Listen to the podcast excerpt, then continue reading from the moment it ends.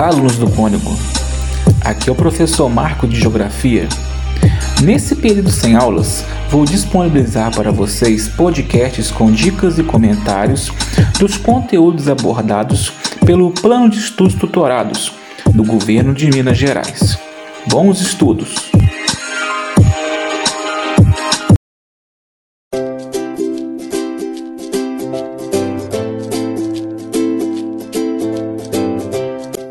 Terceiro ano, Semana 2, tema Globalização.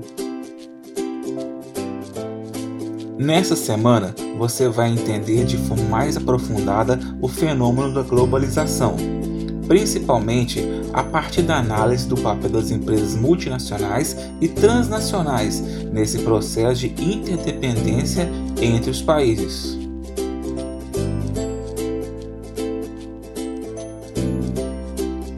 Mas o que é a globalização? A globalização é, de modo geral, vista como um processo de integração e inter-relação mundial, envolvendo a economia, a cultura, a informação e, é claro, o fluxo de pessoas. Podemos citar como exemplo de globalização cultural o Halloween, de globalização econômica as empresas multinacionais, de informação a utilização das redes de internet, música, entre outros culturais. Esse fenômeno de globalização instrumentaliza-se pela difusão e o avanço dos meios de transporte e comunicação. Haja vista que regiões distantes, antes ditas como isoladas umas das outras, integram-se plenamente. O termo globalização, apesar de ser considerado por muitos um processo gradativo que se iniciou com a expansão marítima europeia, isso no século XV, difundiu-se por meio intelectual a partir da década de 1980.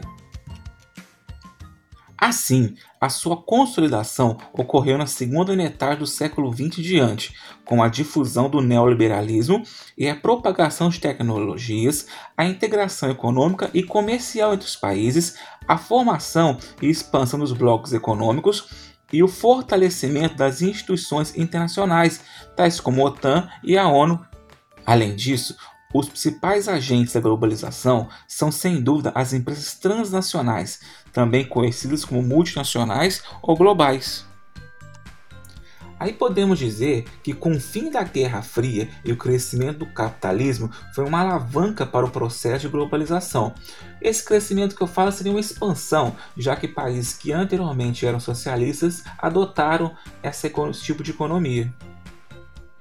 As empresas transnacionais são aquelas que possuem matriz em seu país de origem e atuam em outros países através da instalação de filiais. O termo transnacional substitui o termo multinacional, pois o último pode ser interpretado como se a empresa pertencesse a várias nações. Já o primeiro relaciona-se ao fato da empresa ultrapassar os limites territoriais de sua nação para atuar no mercado exterior. As primeiras empresas transnacionais surgiram no final do século XIX, entretanto, só atingiram o auge de atuação mundial após a Segunda Guerra Mundial, na década de 50. Podemos destacar como transnacionais antigas, centenárias, alimentícias, de automóveis, têxtil. A maior parte das empresas transnacionais é de origem de países industrializados, que após terem conquistado o mercado interno, montaram suas filiais em outros países, principalmente nos países em desenvolvimento. Para esses países, a instalação das empresas em seu território é um fator positivo, pois gera novos postos de trabalho, além de promover a industrialização na região. No Brasil, existe uma competição entre os estados para atrair essas empresas, a chamada guerra fiscal, que além de oferecer ao grupo benefícios por ele procurado, ainda causa assim um estímulo de isenções fiscais e tributárias. As transnacionais utilizam como critério para montar suas filiais locais com potencial de mercado consumidor, infraestrutura, matéria-prima, energia e mão de obra barata, além de possíveis doações de terrenos, isenções de impostos. Fique sabendo que o lucro é destinado para investimentos para a instalação de novas filiais e a outra parte é direcionada para a matriz, ou seja, O país que recebe a multinacional geralmente não fica com muito desses dividendos. A globalização é um processo de fundamental importância para a atuação das empresas transnacionais, pois proporciona todo o aparato tecnológico para o serviço de telecomunicação, transporte, entre outros fatores essenciais para a realização eficaz de atividades econômicas em escala global. O único produto pode ter várias origens. Isso porque os seus componentes têm como origens distintas e são montados em uma determinada localidade do mundo, como, por exemplo, um avião comercial. Atualmente, há registro de aproximadamente 40 mil empresas transnacionais em atividade, sendo a maioria originária de países industrializados. No entanto, existem empresas de origem indiana, mexicana e brasileira. No Brasil, a Vale do Rio Doce, a Sadia, a Gerdau, a Alpargatas, os chinelos havaianas, são exemplos de transnacional com matriz no nosso país. Entre as transnacionais mais conhecidas mundialmente, temos a Coca-Cola, Unilever, McDonald's, Nike, Volkswagen, entre outras em todos os setores. Para saber mais, assista ao vídeo História das Multinacionais, com duração de 8 minutos, o link está aí no seu material. No vídeo você vai conhecer em poucos minutos a história das multinacionais mais famosas do mundo.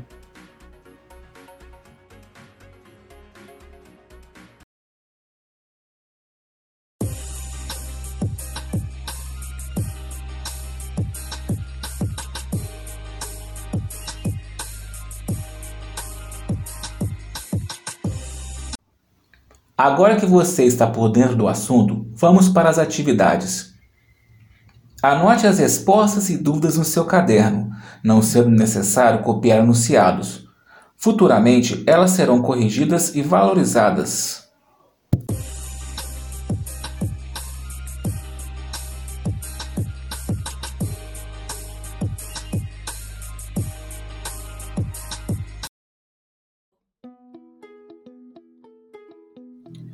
Vamos começar as atividades. Pesquise em sua casa o rótulo ou etiqueta de 8 produtos ou bens que você utiliza no seu cotidiano.